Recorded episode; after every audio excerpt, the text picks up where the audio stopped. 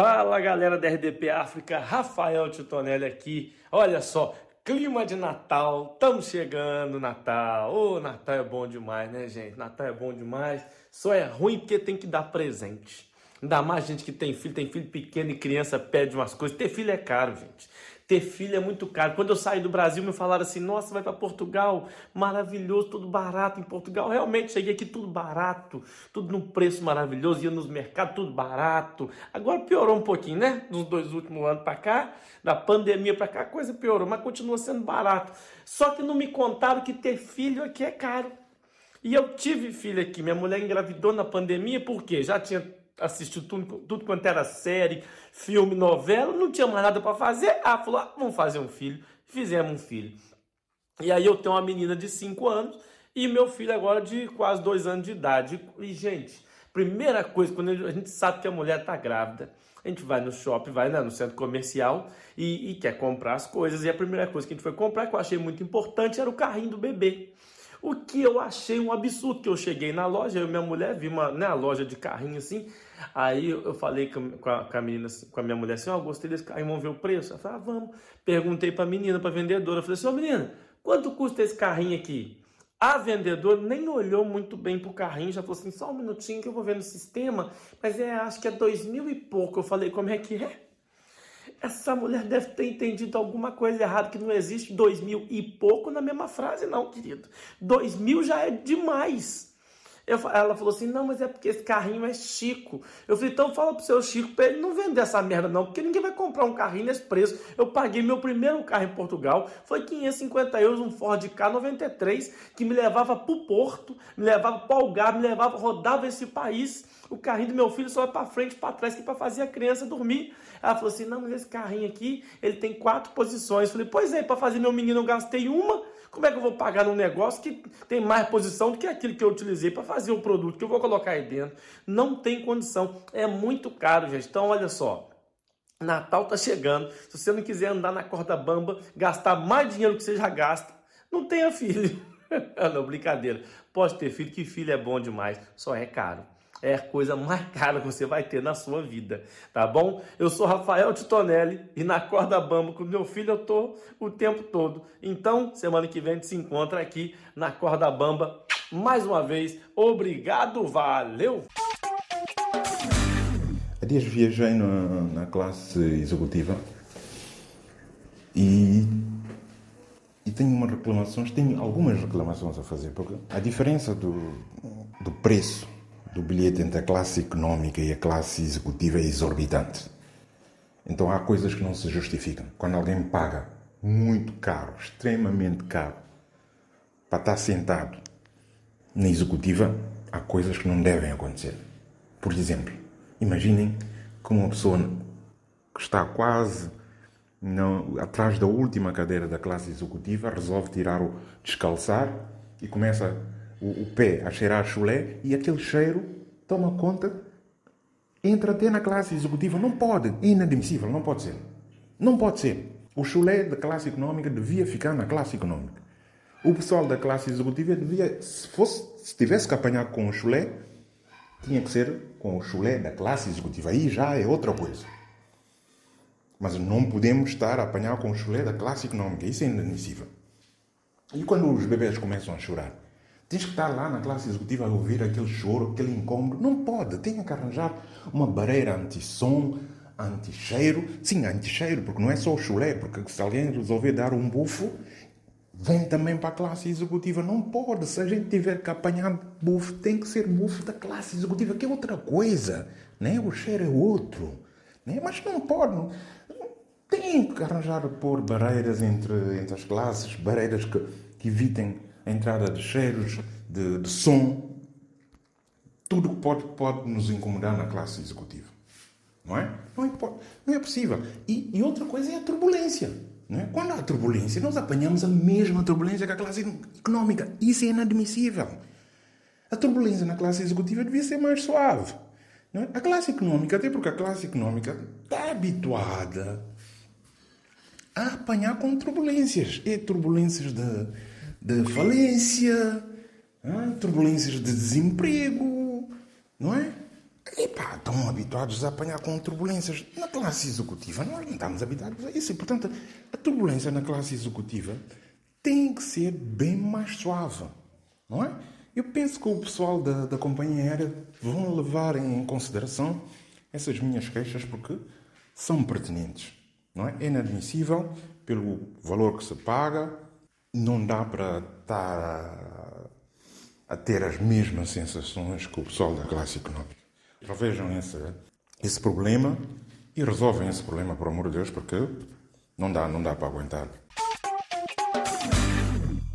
Viva! Sejam todos bem-vindos a mais uma edição do Céu do Meu programa Corda Bamba. É verdade, na Corda Bamba, aquele programa que entra em sua casa sem pedir licença, aquele programa que entra na sua casa para te trazer uma boa disposição, aquele programa que entra na sua casa para te trazer vivacidade, alegria, porque na verdade você já leva tanto estresse durante o dia, então quando chega essa hora, Corda Bamba entra, é um programa mesmo feito para a família, é? não vale a pena.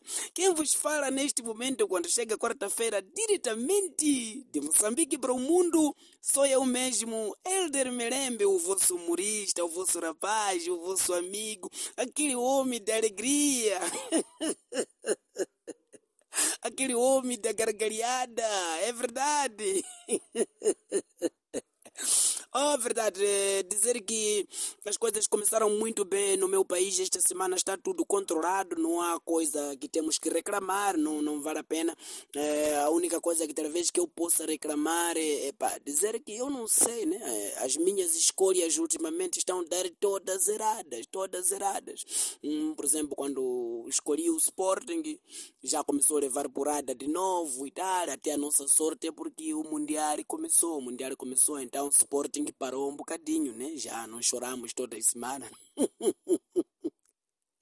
É verdade, mas mesmo assim estamos a sofrer porque acabei escolhendo a Argentina como uma seleção que eu possa apoiar na Copa do Mundo, mas infelizmente, infelizmente, acabou levando tarefa, né? O Messi não conseguiu fazer nada, acabou levando tarefa, quer dizer, levar tarefa com a Arábia Saudita. Hein? Ser batido praticamente com um deserto. A Argentina também exagerou, desculpa lá, exageraram, mas também, mas também é culpa do próprio Messi, né? Porque em vez de estar aí nos treinos e tal, decidiu que tinha que ir jogar xadrez com Cristiano Ronaldo. em vez de treinar, foi jogar xadrez com o Cristiano Ronaldo. Mas um dos maiores culpados também é, vamos deixar, né? São amigos, vamos fazer o quê? E eu acredito que a única coisa que não está a me criar azar, que não está a me abandonar, não está a me dar estresse é a minha esposa. Não sei até quando, mas vamos aguentar. Né? É verdade.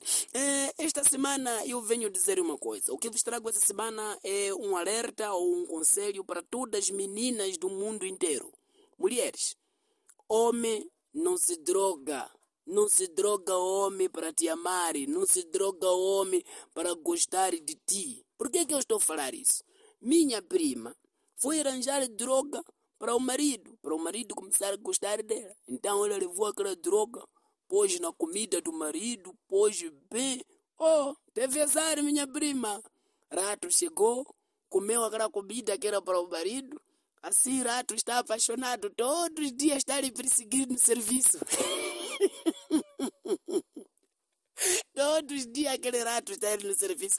Assim mesmo que eu estou a falar assim, rato está a conversar com segurança. Pediu para mandar chamar a minha prima lá. Eu quero conversar com ela. Prima, desce a atender rato. Homem não se droga. Até a próxima. Olá, senhoras e senhores, daqui fala para vocês o humorista Wazemba, a.k.a. o fofoqueiro. Para todos os ouvintes do Na Corda Bamba, um forte abraço. De dizer que o meu coração sempre bate por saber que tem pessoas que estão disponíveis para ouvir do bom humor aqui no Na Corda Bamba. Pronto, hoje vou falar um pouco sobre o golo mental. Sim, o tema de hoje é falar o golo mental, não é? Numa partida de futebol, no Mundial, concretamente no Qatar, Portugal, Uruguai. Jogo difícil, não é? Eu até a princípio estava um pouco relaxado porque o homem que gosta de morder os adversários, que é o Luiz Soares, estava no banco, então o Ronaldo estava mais à vontade. Mas quando chegou a segunda parte, chegou aquele momento em que todo mundo estava atrás do golo. Aquilo era pegar a bola e meter no meio da, da baliza, não é? Mas estava difícil, estava, estava difícil. De repente aconteceu um momento espetacular do Mundial. É o momento mais alto, não é? Que é o golo mental. Aí o Bruno Fernandes manda, faz um cruzamento é feito de remate para desviar, para entrar. De repente apareceu o viciado do golo. CR7. Se CR7 é como um político, ele acha que tudo tem que ser para ele. De repente vimos CR7, meteu a cabeça, eu acho um fiozinho do cabelo, tocou na bola e desviou a bola e a bola entra. Aí o CR7 começou a festejar a seu jeito. Mas eu achei engraçado, CR7 enquanto corria para fazer o seu sim, ele olhou na placa que tinha o rosto do Bruno Fernandes, que marcou aos 55 minutos, mas mesmo assim ele festejou para mostrar na FIFA que somente ele é que é o português. Aí então faz o golo. Nesse exato momento, não é? Estamos a fazer uma estatística, não é? Porque acredito que o Tribunal da FIFA também está a averiguar esse assunto. Vão considerar golo mental, não é? Assim, aquilo, ele acha que o golo é dele. Aí pronto. Então, de repente, o elemento saiu. O homem saiu, foi para o banco. O mais engraçado foi que, enquanto ele no banco, surge um penalti a favor do Portugal. É, foi nesse momento que Cristiano Ronaldo, mesmo ser substituído, pediu ao treinador para entrar novamente, talvez que batesse o penalti, não é? Para retirar as dúvidas das pessoas. Mas eu acho que Cristiano Ronaldo tem que deixar esse hábito, até porque ele não é político, não é? Isso é um comportamento de pessoas que estão no poder, não aceitam largar a liderança. Porque se ele acha que o golo é dele, se só o golo dele equivale, então eu acho que o Bruno Fernando não é português. Eu acho que o Bruno Fernandes é da Somália ou da Holanda ou do Burundi. Talvez, porque se assim não fosse, não é o golo do Bruno Fernandes, seria dele. E aliás, que ganhou a seleção portuguesa. Não é? Porque dessa forma faz-me entender que o Ronaldo é como se fosse a Eva do Jardim do Éden. E eu digo, se o, se o Ronaldo fosse a Eva do Jardim do Éden com esse comportamento, seria capaz de mentir ao mundo, dizer que a serpente é o próprio Adão. Mas ei! É, mano, pessoal, tudo direto. Daqui quem vos fala já sabem, é aqui de Cabo Verde, mano, que vocês estão. Essa vida boa. Pessoal, já repararam que a Copa do Mundo no Qatar está a gerar mais polêmica do que golos? Por isso hoje vou trazer aqui mais uma polêmica. Olha, vocês sabem que o meu tio Pipito agora está a viver em Portugal. E ontem o meu tio Pipito falou comigo chateado porque o chefe dele não quer dispensar ele nos dias do jogo de Portugal.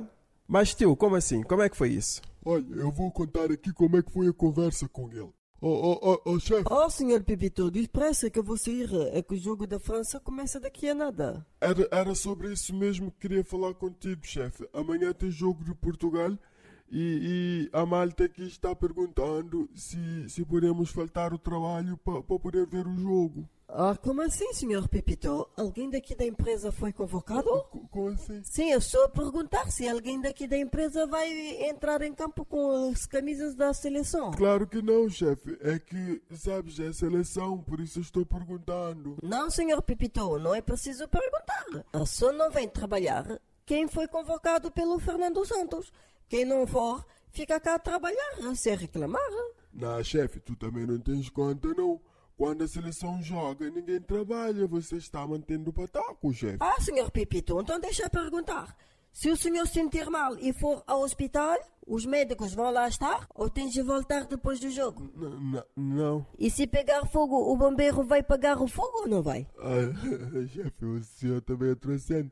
Se o bombeiro esperar até o fim do jogo, ele só vai lá para catar as cinzas. Catar, chefe. Copa do Mundo, catar. ah, senhor Pepito, essa piada foi boa. Agora, os políticos, ah? Diga lá. Ah, boa, chefe. Esses agora não trabalham.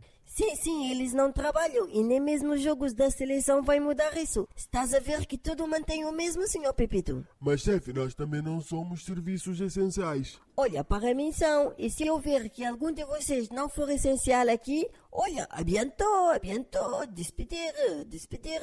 Tá bem, chefe, então por favor compre aí uma televisão para vermos o jogo aqui na empresa. Senhor Pepito, nada disso. Eu até vos deixo ver o jogo aqui na empresa.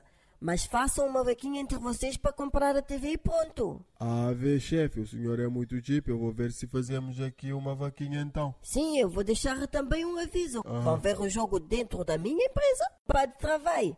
E eu vou ter que ser compensado por isso. Quando terminar a Copa, a televisão vai ficar minha. Tá bem, chefe. Mas tio, o teu chefe é abusado. Mas tio, conta aqui uma coisa, tu nem gostavas de futebol. Agora estás a arranjar uma confusão para ver o jogo. Tu sabes que eu sou preguiçoso, eu só quero mesmo ir para casa dormir. Esta história está muito estranha. O meu tio queria mesmo é ir para casa dormir e faltar o trabalho, não é? Bom, pessoal, eu vou ficar por aqui. Espero que vocês tenham permissão para assistir o jogo e fiquem bem. Um abraço!